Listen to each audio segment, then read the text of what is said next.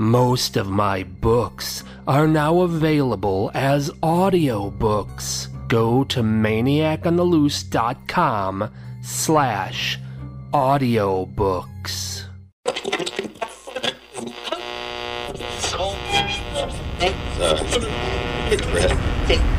If you like scary stories, you've come to the right place.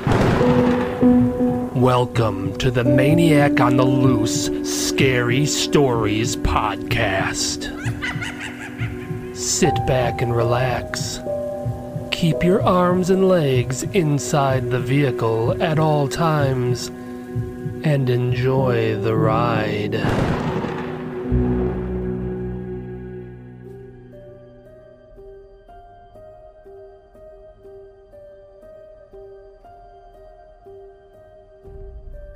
The Bad Cop. I'm what do-gooders refer to as a bad cop, and between you and me, they're not wrong. I patrol the business district of an old town, and I lay down the law. Restaurants in town all give me a free lunch. They know I won't come when they call otherwise. Jewelry stores in town give me items at cost. If they don't, I'll just sit by and watch when someone robs them.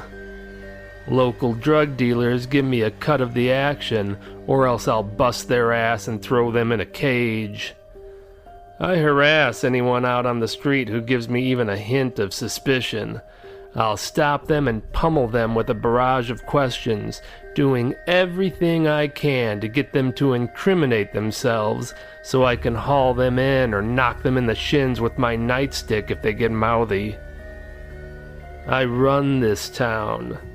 I'm strict and probably not fair, but what are you going to do about it? Call my boss? Go ahead. I collect more money for this town than anyone. The only discipline I'll ever receive is a light slap on the wrist, while I'm simultaneously being patted on the back. Back in the old days, the emphasis was on keeping the peace. Nowadays, it's all about enforcing laws, writing tickets, collecting commerce for the city. So as long as I write my fair share of tickets, the chief doesn't care. And believe me, I'll write out a ticket at the drop of a hat. I love watching the distressed look on the faces of the peons as I drop a fine on them. I always get a good chuckle when people refer to me as a public servant and imply that I work for them. What a joke. People can believe whatever they want, but let me make one thing perfectly clear. I am the king of this town. I'm the boss, the citizens are the employees. I'm the parent, the citizens are the children. I'm the ruler, the citizens are the peasants. Those are the facts, and if you don't like it, I don't give a shit. It was a Thursday night just before midnight. I was cruising through the historical district of town and noticed a man on a bicycle rolling down the sidewalk. He turned and cut through a bank parking lot and then rode up behind one of the old buildings. He wasn't doing anything wrong, but he didn't have a solid white light on the front of his bike or a solid tail light on the back of his bike, as is mandated by the town. That was a good enough excuse for me to question him and hopefully get him to slip up so I could slap the cuffs on him and haul him down to the station. As he got off his bicycle and started punching a code to an electronic door lock on the back door to a large building, I zoomed through the parking lot, shined my bright lights on him, and jumped out of my car. "Hey, buddy, come here." The man turned around and smiled at me. He was about 6 feet tall with wavy salt and pepper hair. He was wearing a casual light blue long-sleeved t-shirt and jogging pants. He had a hawk nose and a sharp gaze. His unusually white teeth were exposed when he smiled and approached me. His voice was smooth and almost hypnotic. "Yes? Can I help you?" "You don't have lights on the front or back of that bike. to required by city ordinance. I wasn't aware of the ordinance. Thank you for informing me. I'll correct the situation. This guy was smooth, but I wasn't near finished with him. You know, I could write you a ticket for that if I wasn't such a nice guy. He stood staring at me while holding the grin. He said nothing. What are you doing out this late? He motioned to his bicycle. Riding my bike. Little late for a bike ride, don't you think? And what were you really doing? He stood gazing at me with that intimidating stare, but didn't respond to me. Technically, it was smart on his part. Citizens aren't required to answer any questions I ask them, but most aren't aware of their rights. In this state, they are required to tell me their name if I ask. What's your name, buddy? He didn't hesitate with his answer. Bartholomew Galilee. Date of birth? His grin widened. I don't remember. This guy was messing with me and it was pissing me off. You don't remember your birthday? Okay, wise guy, give me your social security number. His smile widened more and his white teeth were beaming like reflectors, but he didn't answer me. Hey, did you hear me? He nodded. Oh, I heard you just fine. So what's the damn number? Again, no response, so I removed my nightstick from its holster and pointed it at him. I was hoping to frighten him. It wasn't working. If anything, it seemed to amuse him. Where do you live? The mysterious man pointed at the building behind him. I'm the owner of that building. I live there. I've given you my name. You and I both know I wasn't doing anything wrong. So if there isn't anything else you need, I'd like to proceed into my building now. Is that okay with you, officer? This guy knew his rights, and it was really irritating me. He knew he didn't have to answer any of my questions other than to provide his name. He knew he wasn't doing anything wrong, so technically I couldn't charge him with a crime. He knew that unless I was arresting him or detaining him for a suspicion of a crime, he didn't have to stand there and chat with me, and I had to let him go. But what he didn't know was that being all alone in the darkness behind the buildings where there were no witnesses, it would be his word against mine, and judges will always believe the word of a cop over a peasant citizen. I got chest to chest with the man and stared into those dark, cold eyes. I was just hoping he'd touch me and give me a reason to crack his skull. But he didn't. He just stared at me in the most sinister of ways. It honestly sent a chill down my spine, but I wasn't going to let him know that. Quite the contrary, I amped up my intimidation tactic and spoke to him in a harsh whisper. It's your word against mine, buddy, and no one is going to take your word over a cop. And this cop says you just shoved me. I raised my nightstick high in the air and had every intention of bringing it down onto the man's skull. If it killed him, it killed him. It was self-defense. I mean, that's what I tell everyone. And who wouldn't believe me? But then something unusual happened. My arm froze in mid-strike. I couldn't move at all. I tried, but it wouldn't budge. And then the man's cold eyes lit up red, and he snarled, revealing fangs. I swear to God, he had fangs. The man's voice became hoarse as he spoke to me in a growl. Do you want to die tonight? I felt my eyes well up with tears, and I started blubbering like a baby as the tears raced down my cheeks. No, no, please, no. That's right. Beg me. Please, I beg you, please, I don't want to die. I wailed on for a bit, and as I did, the monstrous man before me chuckled. "I am your superior. You are a speck of dirt." He snatched the nightstick from my hand and elevated it high into the night air. I didn't even have time to raise my hand in a defensive posture. I was about to be pummeled to death, but then in a flash, the intimidating man simply handed the nightstick back to me. "Have a nice evening, officer." With that, the mysterious, daunting man pushed his bike into the building and shut the door behind him. The next day, I asked my supervisor for a transfer to another town.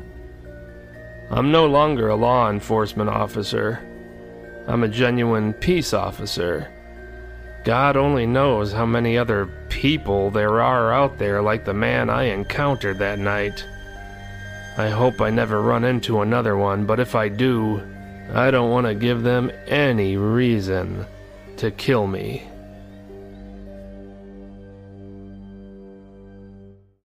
Are you ready for Fragments of Fright, Volume 5? Because it's ready for you.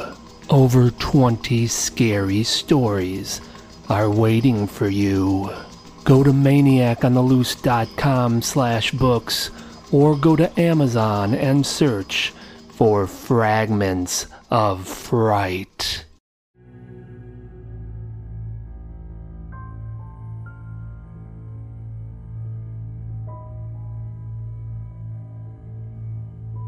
The Chase. I'm a line cook for a large restaurant called The Iron Skillet. It was very late on a Tuesday night. The waitstaff had already finished their duties and departed, as had all of the other cooks. Normally, I would have been long gone too, but wanted to give the kitchen some extra cleaning. Most nights, the assistant manager would be there later than anyone else, but tonight, he had to tend to some family matters and asked me if I would close up for him, which I was happy to do. It was approximately 1:00 a.m. when I finished. Before locking up and going into my car, I decided to step out into the back alley and have a smoke. The alley was large and dark, it smelled of old cooking oil and garbage. I was leaning back against the wall and staring down the dreary alley at the darkened marquee of the movie theater across the street. As I exhaled multiple smoke rings, I was surprised to see the slender silhouette of a woman entering the alley. I was putting it together in my mind that it was an odd time of night for a lone woman to be coming down the alley, but then I realized something was wrong. She was running. And I don't mean leisurely. She was flying down the alley in a full-blown panic, huffing and puffing along the way. I straightened up and tossed my cigarette to the ground. As she entered the lit area around the alley door of the restaurant, I could see she was sweating profusely. Her emerald green eyes were darting around anxiously. "Are you okay?" She brushed her fine sandy blonde hair from her face and spoke in a flustered rush. "They're after me." "Who is?" I looked down the alley and saw no signs of life other than a fat rat sniffing around a metal dumpster. The woman latched onto my apron as she pleaded with me. "Three men. They're chasing me. You have to help me, please." I could hear footsteps of multiple people running. From the sounds of it, they'd be to the alley within seconds. I quickly opened the restaurant's back metal door and ushered the woman inside. I then took in a few deep breaths to relax my nerves, lit another cigarette, leaned back against the wall, and took a deep drag. She was right. There were three of them, and they were sprinting down the alley toward me. Two of the men zoomed past me and zipped down to the other end of the alley. The third man stopped in front of me. He eyed me intently as he leaned over and caught his breath. I said nothing. I waited for him to break the ice, which he did after rising back up. He sucked in one last deep gulp of oxygen before he questioned me. "Did you see a girl run through here?"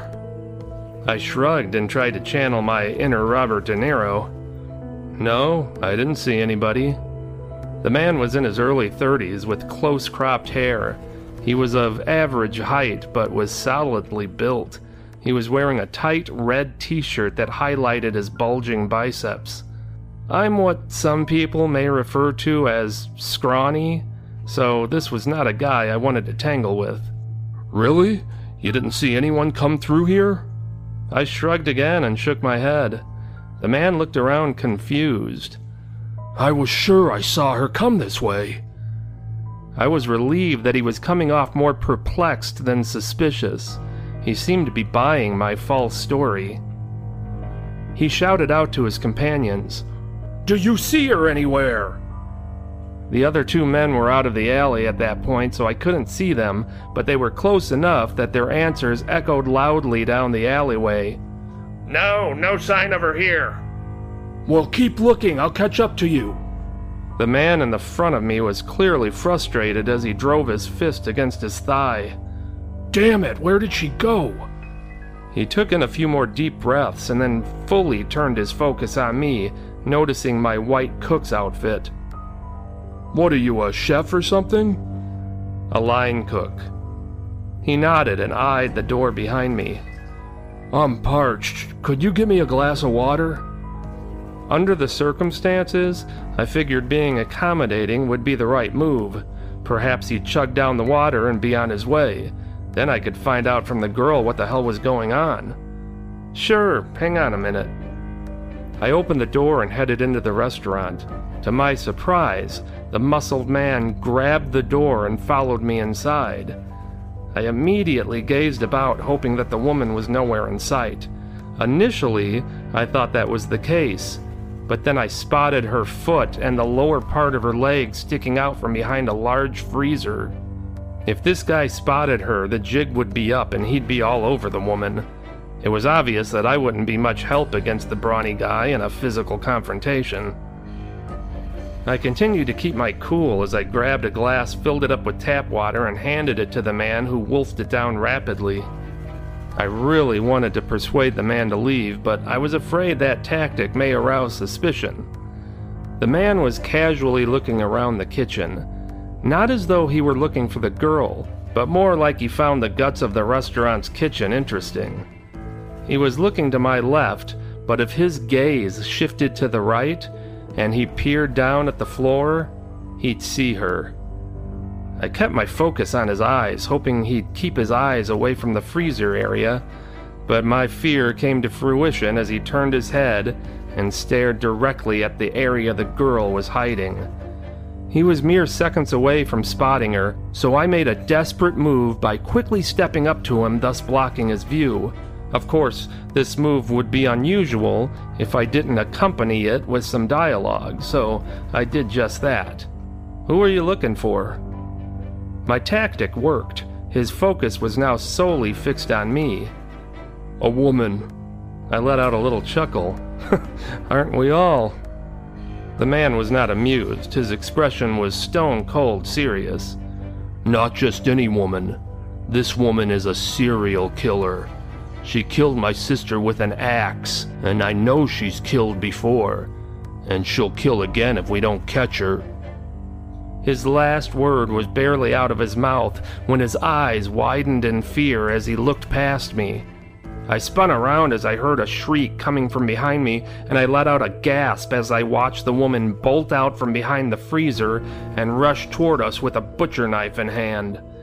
The woman whizzed the knife inches from my face as she buried it into the chest of the muscled man. He lurched forward in an attempt to engage the woman, but the life rushed out of him quickly and he collapsed to the floor. The crazed woman ripped the knife from the man's chest, whirled around, and pressed it against my throat. I held up my hands in a defeated position and was practically hyperventilating as she moved her face mere inches from mine and whispered, "Everything he said was true."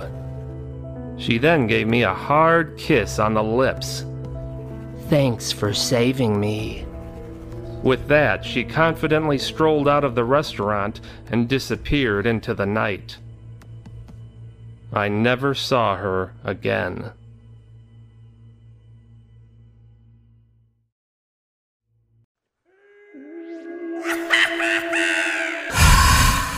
If you like what you're hearing, please consider contributing. Any amount helps. Recurring monthly contributions are best of all. Just go to maniacontheloose.com/support. That's maniacontheloose.com/support.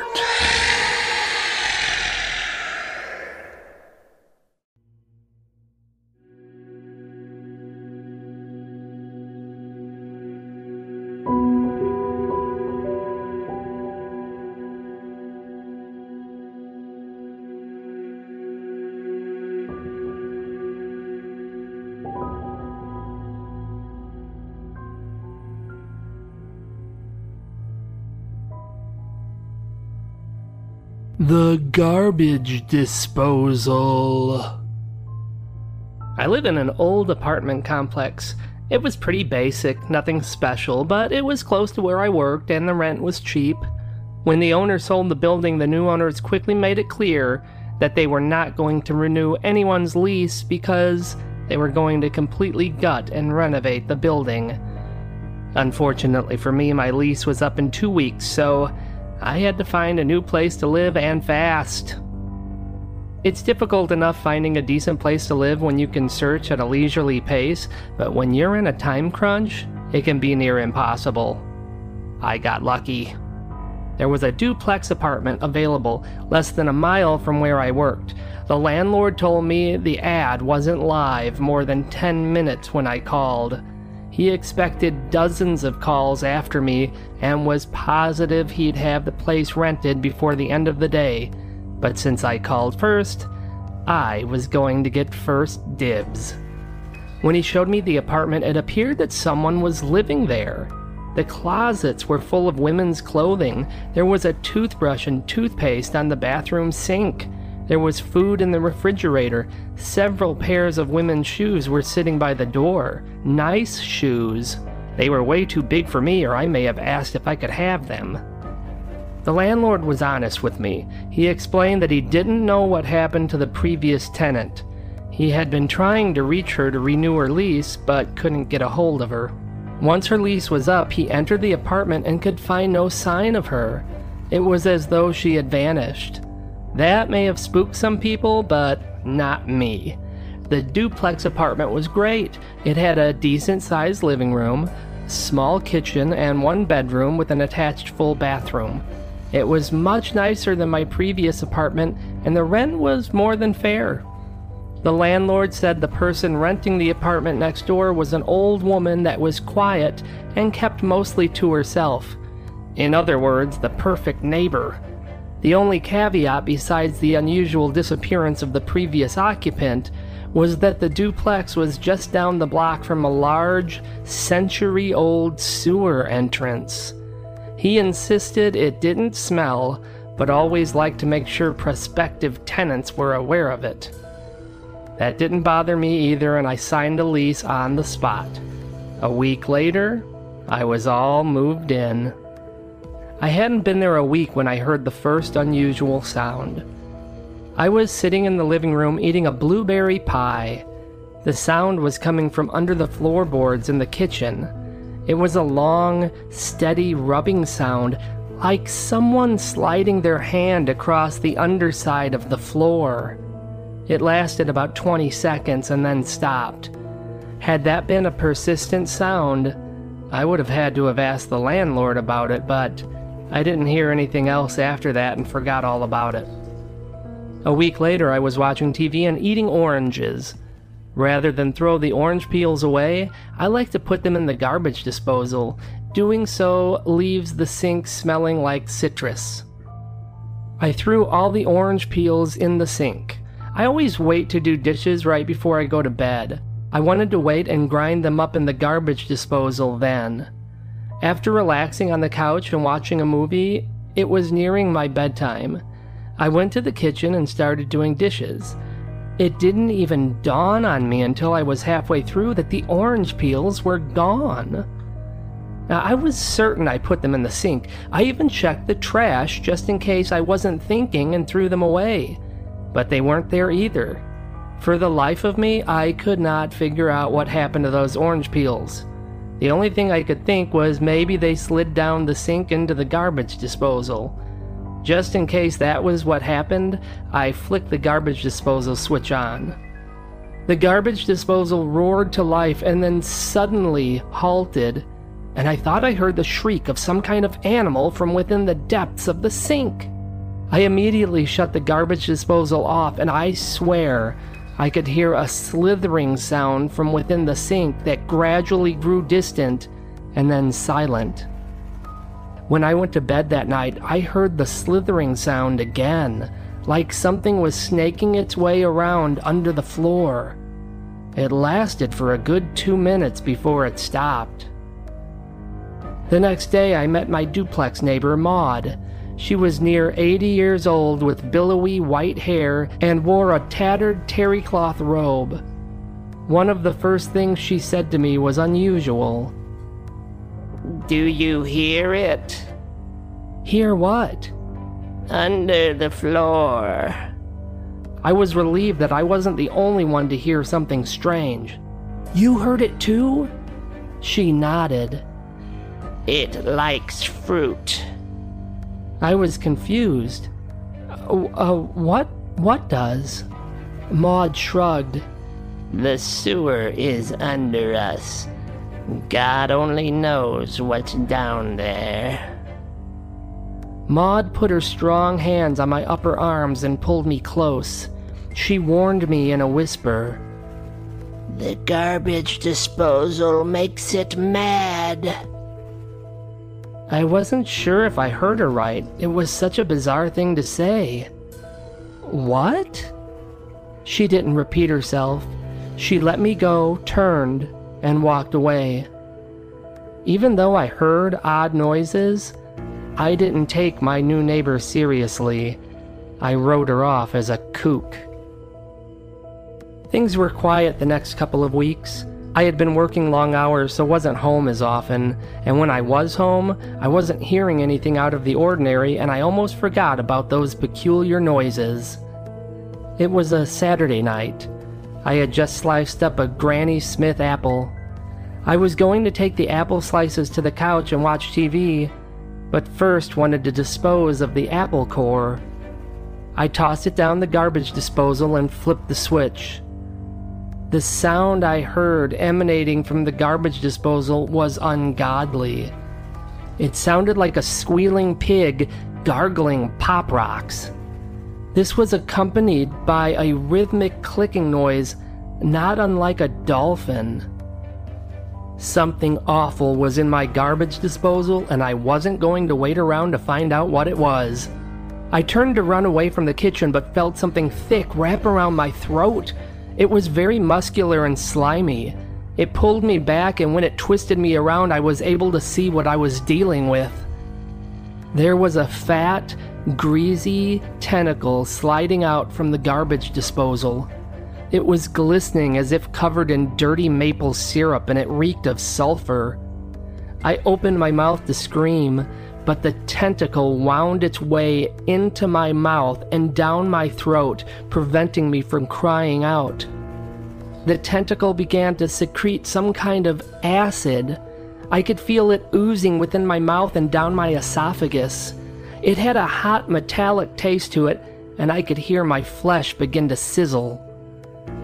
The muscular tentacle pulled me into the sink, pounding my head against the stainless steel over and over as it tried to pull me into the garbage disposal. One would think this to be an impossible task, but my skin was disintegrating at an alarming rate. It was literally melting, and in no time I found myself being sucked down through the garbage disposal and into the dark depths of the sewer below. I knew now what happened to the previous tenant. I just wouldn't be around to tell anyone about it. Here's a super fun way to support the show. Go to maniacontheloose.com/store and buy some Maniac on the Loose merchandise. Let the world know you're a listener. T-shirts, sweatshirts, hoodies, hats, mugs, there's a bunch of items to choose from. And you have a multitude of design choices, including all of my book covers. Go take a look. It's super cool. Go on, do it. Right now, go. maniacontheloose.com/store.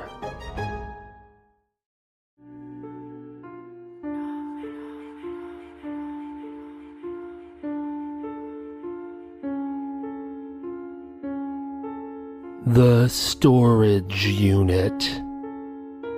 I was part of the Army Nurse Corps back when I was in the military. When I left the service, I did what a lot of other Army nurse gals did, and got a job in the medical field. I enjoyed being a nurse. I've always liked helping people, but the medical field had gotten so damn politicized, I couldn't stomach anymore and quit. I bounced around from job to job until I finally found something I love. I buy abandoned storage lockers and sell the contents. It's pretty simple. Everyone is aware of storage facilities. They usually consist of a series of small garages that people rent to store items in. If someone stops paying for their storage unit, the storage facility will auction off the unit after they've given the non-payer sufficient time and notice. Storage unit auctions differ from normal auctions. Rather than auctioning off items individually, the bidders are bidding on the entire contents of the unit. And bidders do not get to go into the locker and look around. The auctioneer will open up the storage locker and give everyone a few minutes to gaze inside, but without stepping foot into the locker. It can be a bit of a crapshoot.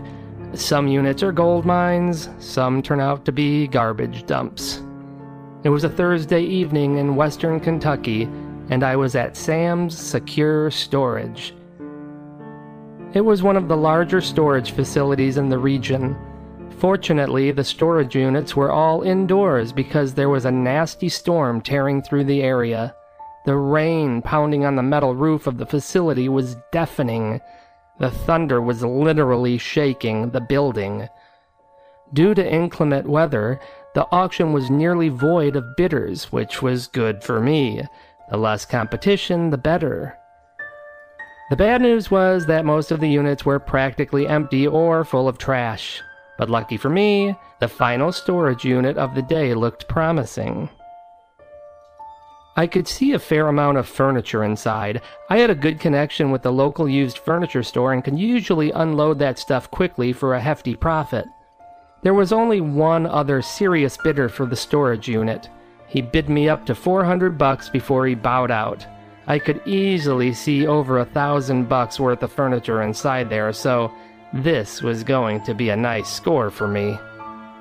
After everyone else dispersed, I stayed alone in the storage facility, stepped into the unit, and started digging through it. As I began sifting through some of the boxes at the front of the unit, I could hear the rain start to dissipate and then abruptly end. The pounding of the rain was replaced by the eerie silence of the storage facility. There was something ominous about Sam's Secure Storage building. It was huge. It was like a factory, housing thick corridors lined with cold gray metal storage unit doors. The walls of the facility were cinder block. The walls in the corridor I was in were covered in worn, flaking, dark green paint. And this place was old. I believe I heard old Sam once say that he thought the place was built back in the 1930s. The unit was quite full, so I was going to be there for a while. Old Sam was probably still in the front office, which was all the way at the other end of the building, but otherwise, I was alone. And I really hated being alone in this place. It just gave off a sinister vibe. I started pulling all the furniture out into the corridor. It was older furniture than I thought and was in relatively good shape. The unit was going to turn an even bigger profit than I initially expected. Once the furniture was out in the corridor, I could see what else was in the unit. There were a lot of boxes full of men's clothes. They were in decent shape. I'd make a few bucks off of that. There were about a dozen tarps that had never been opened, and I found multiple sets of surgical knives that were in pristine condition. Then I noticed the shelving units on the back wall of the unit. It was an old wooden shelving unit that had been permanently attached to the wall. The first thing I noticed on the shelf were 5 covered Petri dishes. They were stacked neatly next to each other. On top of each dish was a strip of tape. Each Petri dish had a name written on the tape: Sarah, Heidi, Lois, Molly, and Bonnie. I picked up one of the dishes and crinkled my brow in confusion as I tried to ascertain what the contents were. At first, I thought they were dried onions, or perhaps coconut peelings. When I finally realized what I was looking at, I quickly set the Petri dish back down. Ew! They were fingernail clippings. Next to the Petri dishes were 5 clear jars. Again, each had a label with a different name on them. The names were the same: Sarah, Heidi, Lois, Molly, and Bonnie. Each of the jars contained a lock of hair bound together by a rubber band. Sarah, Heidi, and Lois were black-haired women. Molly evidently had brown curly hair, and Bonnie was a bleached blonde. Next to the hair jars were another set of 5 jars, all stacked in a neat, tidy row.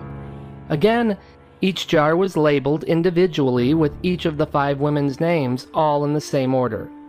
I couldn't tell what was in these jars. At first, I thought it was full of dead spiders, which had me a little freaked. I more than a little freaked when I recognized what was really in the jars: pubic hair. The first 3 jars were filled to the brim with black pubic hair, the 4th with dark brown, and the 5th, well, it appeared that Bonnie was a true fair-haired blonde after all. To say I was disgusted was an understatement. I was going to make sure I wore rubber gloves when I tossed these nasty jars into the trash. Then my gaze shifted to the neatly stacked cassette tapes next to the jars of pubic hair. Each tape had each girl's name written on the front of it. I noticed an old cassette tape player sitting next to the tapes. It was plugged into a socket in the wall. So I put the tape labeled Sarah into the cassette player and hit the play button. There was approximately 10 seconds of silence, followed by the anguished cries of a woman. I quickly hit the stop button. I had listened to enough distressed cries of pain when I was in the army to know that what I was hearing on the tape was authentic. I started stepping toward the storage unit entrance. I hoped old Sam was still in the office so I could report this to him, and quite frankly, I just didn't want to be alone. As I took a step toward the entrance, I noticed a round metal ring hanging off of one of the cinder block walls. It seemed so out of place that I paused for a moment and stared at it. That's when I realized that the cinder block wall around the metal ring looked strange. There was something off about it. After a moment, I realized that it wasn't a cinder block wall at all. Someone had installed a false wall in the storage unit, and that metal ring was the handle. My better judgment said no, just leave it be and get out of there. But my curiosity won out, and I slowly, carefully pulled the false wall open. I stepped forward and found myself in a tiny dark room. I flashed my light on the wall to the left and found another wooden shelving unit. Like the ones at the back of the unit, this was lined with jars, each donning one of the women's names. Each jar was filled with the pale liquid. Immersed in the liquid was a hacked-off finger. I let out a gasp and swung the beam of light to the right side of the wall, illuminating another row of shelves. This one housed large jars, and I found myself staring eye to eye with the decapitated heads of Sarah, Heidi, Lois, Molly, and Bonnie. I let out a muffled scream and immediately turned to run, but froze in my tracks when I heard heavy footsteps echoing through the corridor outside. Someone was coming. I ducked back into the false wall room next to the decapitated heads as the footsteps grew louder. I then heard voices and recognized one of them as Old Sam. He was frightened and pleading with somebody. "We tried to contact you several times. You never answered your phone. You never answered our letters." The voice that replied was deep and raspy. "I was away." Old Sam continued to plead with the deep-voiced man.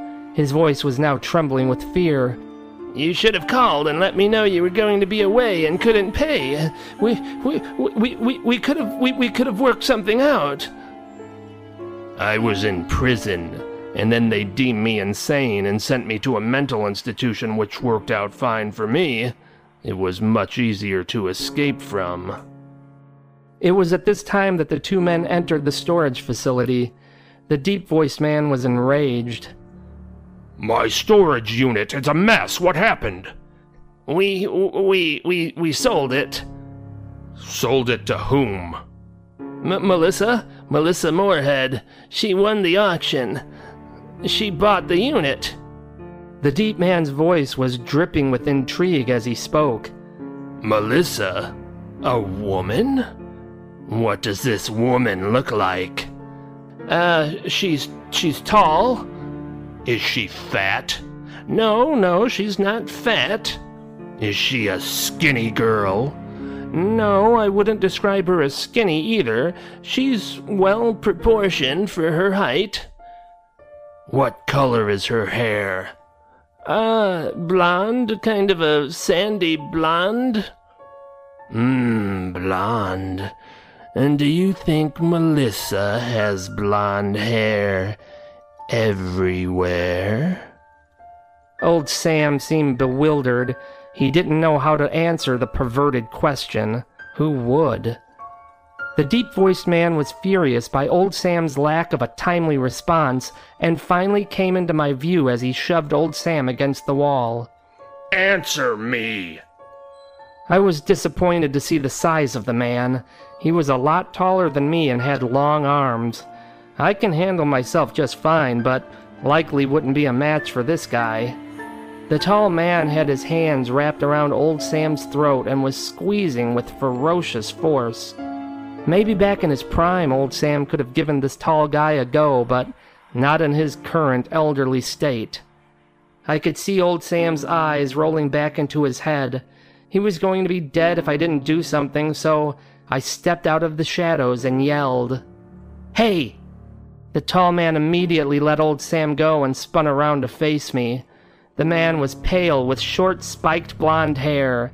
His eyes were unusually large, and he had a deep scar running from one side of his forehead all the way down to his chin. I could try to fight my way out of this, but I'd probably end up on the floor like Old Sam.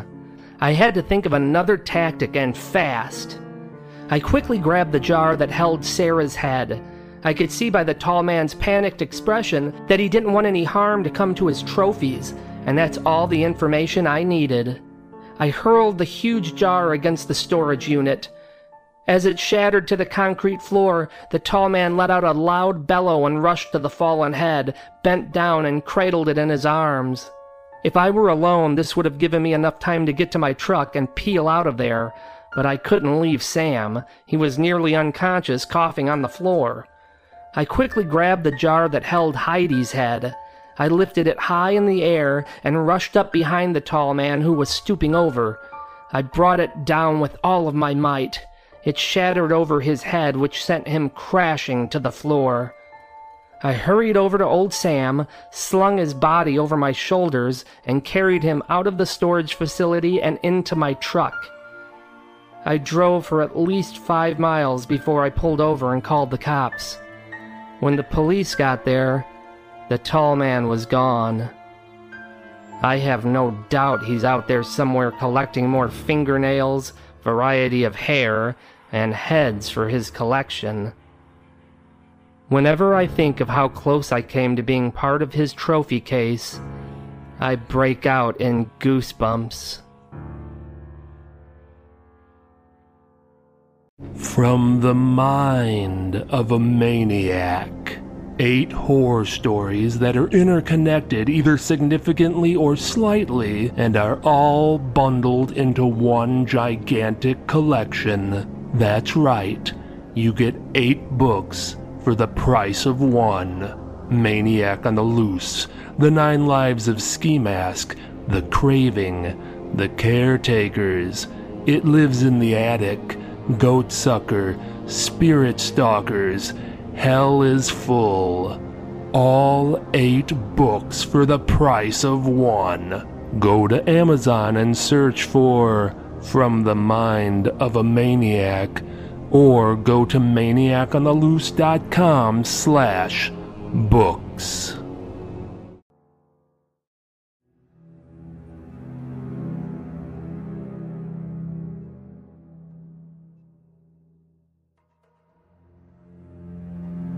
Fear of the Night. I always hated visiting my grandparents' house. There was something about that place that spooked me. Something wasn't right there. From the second I'd step foot inside that house, I'd get the creeps. I'd feel like I wasn't supposed to be there, or that something didn't want me to be there.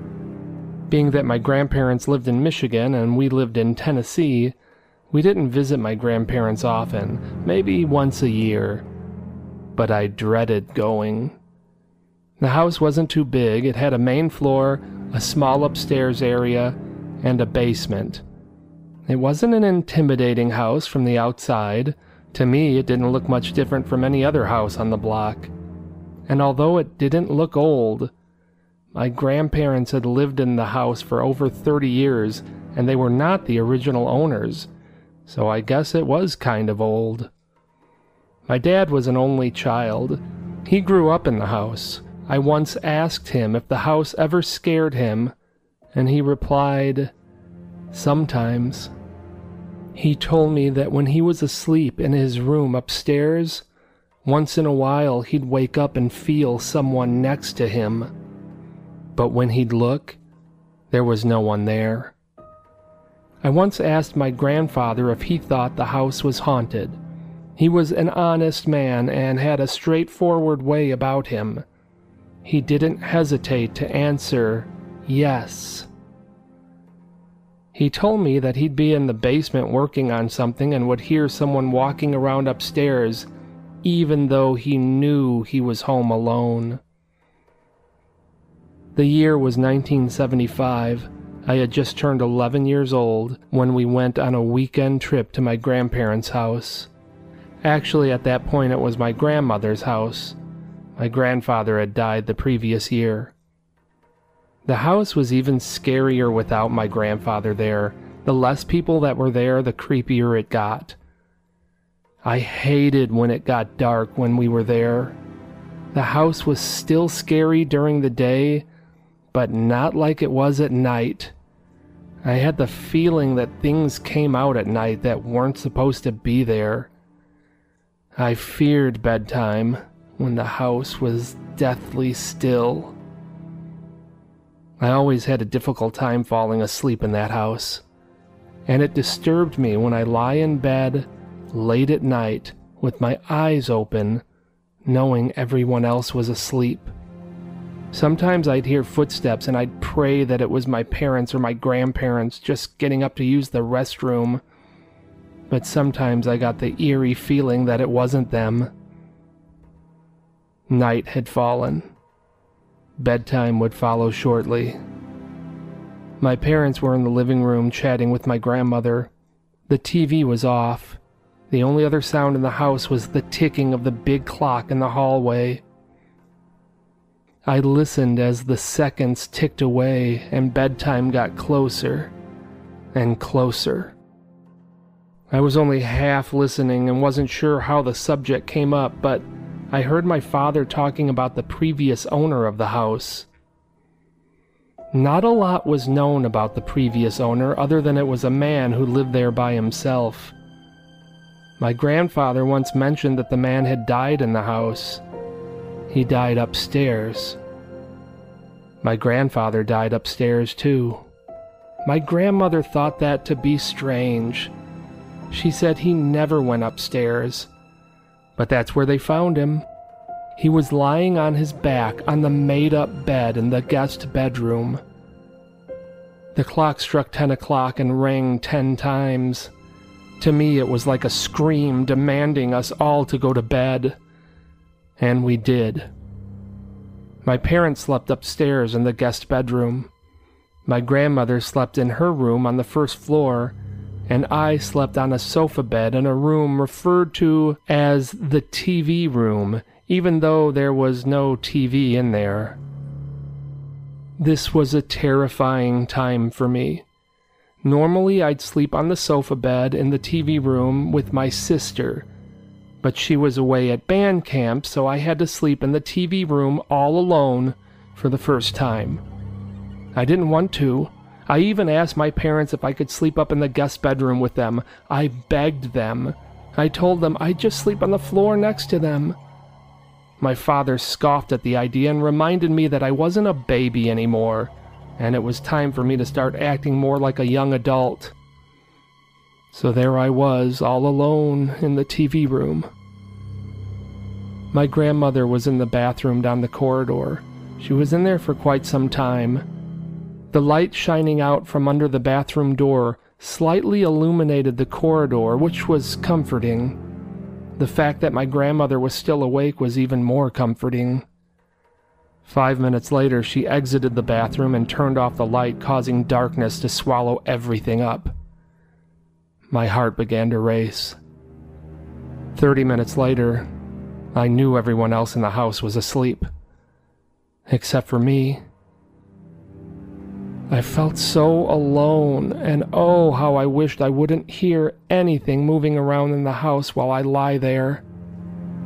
For the next hour, my wish came true, but then I heard something. It was footsteps coming from upstairs. Obviously, it was just my parents. At least I hoped. I prayed. The footsteps moved around for longer than I would expect. They were comforting to me while I suspected it was my parents. But the longer the footsteps lasted, the more I got the feeling that it was not them at all. It was something else. Then I heard the whispering. Multiple voices coming from upstairs. I couldn't make out what was being said. It was just a constant array of static, scribbled whispers. I closed my eyes tight. I put the pillow over my head to drown out the noises. I just wanted to fall asleep and wake up to daylight and the soothing voices of my parents and grandmother talking while having coffee and breakfast. I did not fall into a deep sleep, but I think I dozed off slightly for a little bit. When I opened my eyes again, the house was silent. Unnervingly silent. I raised my body up into a sitting position and listened intently for a long minute. Silence. Something was wrong. I could sense it. I needed to shatter the ghostly darkness, so I hurried out of bed and flipped the light switch on the wall. Nothing. No light. Just the empty click of the light switch. I stepped out of the TV room and started down the hallway to the bathroom. I had to feel my way there and felt a sense of relief when the palm of my hand slid off of the wall and onto the bathroom door. I quickly pushed the door open and flipped the light switch. Nothing. Darkness still dominated the house. I was scared. I could hear my heart beating. I held my hands out in front of me to avoid banging into a wall, and I ran into the darkness down the hallway to my grandmother's bedroom. I turned the doorknob and gently pushed the door open. "Grandma?" There was no answer. She was probably asleep. At least I hoped. She might get angry with me if I turned the light on and woke her from her slumber, but it was a trade-off I was willing to make. I flipped the switch.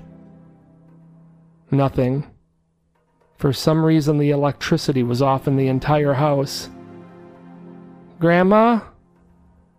Still no answer. I knew my grandmother kept a huge flashlight in a drawer in the kitchen. I felt my way down the hallway and moved as fast as I could.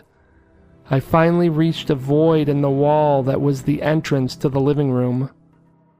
I had to walk through the blacked-out living room to get to the kitchen. I moved fast, banging my knee against a cushioned loveseat along the way. I knew I had reached the kitchen when the warmth of the carpet transitioned to cold tile under my feet. I felt around blindly, opening drawer after drawer and feeling around at the contents. Silverware, pens and paper, dish towels, and finally, I felt the cold round metal of the flashlight. I grabbed it and pressed the rubber button and was relieved to see a beam of light crashing through the darkness of the house. I moved the light around the kitchen. It was clean and tidy. The kitchen chairs were pushed neatly under the table. The emerald granite counter had been wiped clean, and I could smell the subtle scent of dishwashing liquid lingering in the air. I moved out of the kitchen. The beam of light lit my way through the quiet living room and the long hallway to my grandmother's room. I stepped inside the room and shined the light on her bed. The bed was empty. The covers had been pushed to the side and there was no sign of my grandmother. I stepped out of her room and back down the hallway to the bathroom. I focused the beam of light into the bathroom, but the room was empty and there was no evidence that it had been recently used. I wasn't about to go to bed without finding someone, and the next place to check was the upstairs bedroom where my mother and father were sleeping. I stepped back into the living room and shined my light on the upstairs door. It was a layout unlike any I had seen before. A door appeared out of nowhere in the living room. Upon opening it, one would be greeted by a long, skinny flight of stairs. There were walls on each side of the stairs, giving a claustrophobic feel as one ascended the stairs. There were no handrails on the walls. Instead, there were years of subtle, dirty handprints staining the walls from those who ran their hands against them as they made their way up. I stood in front of the doorway in the living room and took several steadying breaths before I slowly turned the stairwell doorknob. The door creaked loudly as I gently opened it and shined my light up the stairs. Normally, when opening that door, I'd be met with a cool draft. This time it was different. The air was warm and heavy. There was a stale stench of sweat in the air that stayed with me when I inhaled through my nose. I shined the beam of light to the top of the stairs. The bedroom door was open, but I couldn't see anything beyond the doorway. That's when I heard the voice. "Come up here." It was a male voice. It was not my father. I slammed the stairwell door in the living room shut. I immediately spun around and darted to the front door. Something was wrong. I needed to get out of that house. I needed to get help. I tried to turn the front door's doorknob, but it wouldn't turn. It was as though it were glued. It would not spin even a tiny bit. I tried and tried. I started jerking on it, hoping maybe the door would spring open, but it didn't.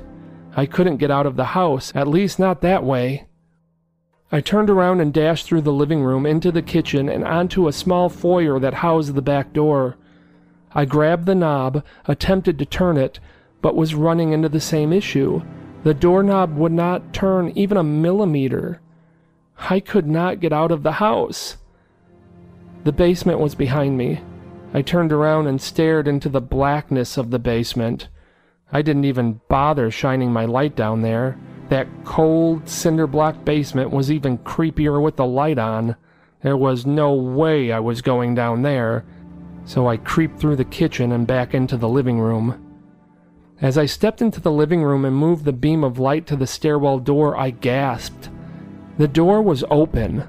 I was certain I shut it. I knew I did. I quietly inched my way to the open doorway, shined the light up the stairs, and gazed at the open bedroom door. "Mom? Dad?" There was no answer.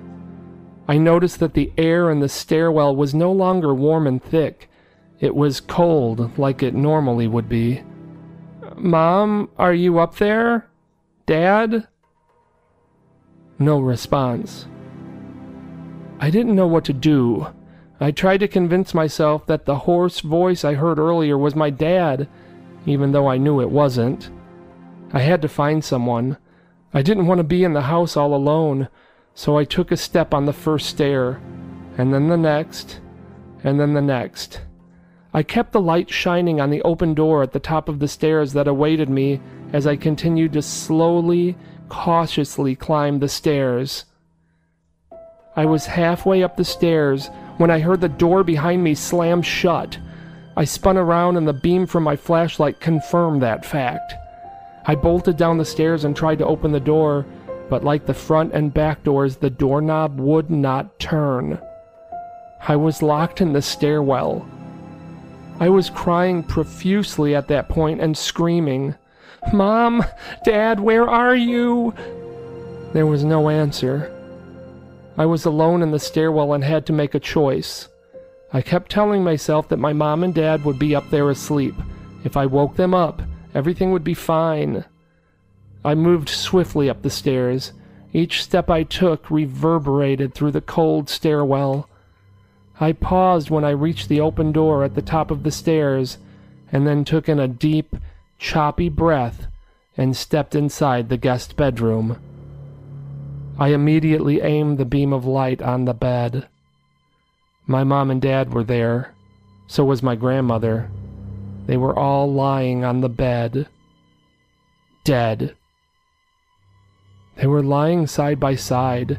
They were pale. Their mouths were agape. Their eyes were wide open and void of life. I screamed and stepped backwards away from their bodies, forgetting there was a staircase behind me, and I tumbled backwards down the stairs. When I hit the door, it opened. I got up and ran through the living room to the front door. I tried opening it again. This time the doorknob turned, and I ran out into the street, screaming in terror. After a thorough investigation of the bodies, the coroner ruled the death of my mom, dad, and grandmother to be natural causes. I told the investigators of the strange voice I heard up there, but since there was no evidence of burglary or foul play, I think they brushed it off as the overactive imagination of an 11-year-old boy. Sometimes I lie in bed at night staring at the ceiling, wondering what would have happened had I listened to the voice I heard and went upstairs into the guest bedroom when it told me to. Would I have wound up like my parents and my grandmother? Deep down, I know there was something evil in the house that night. What exactly? I don't know. Nor do I want to?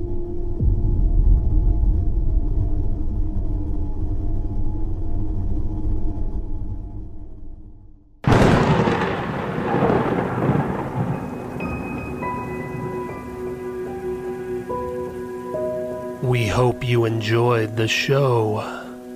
We're dying for you to come back for more.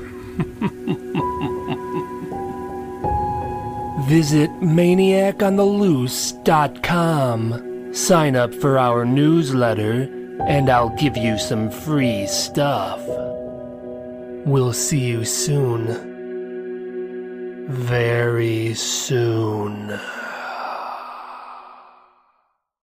If you're enjoying the podcast and you want to support the show, buy some of my books. I have a bunch of them, and most of them are free with Kindle Unlimited.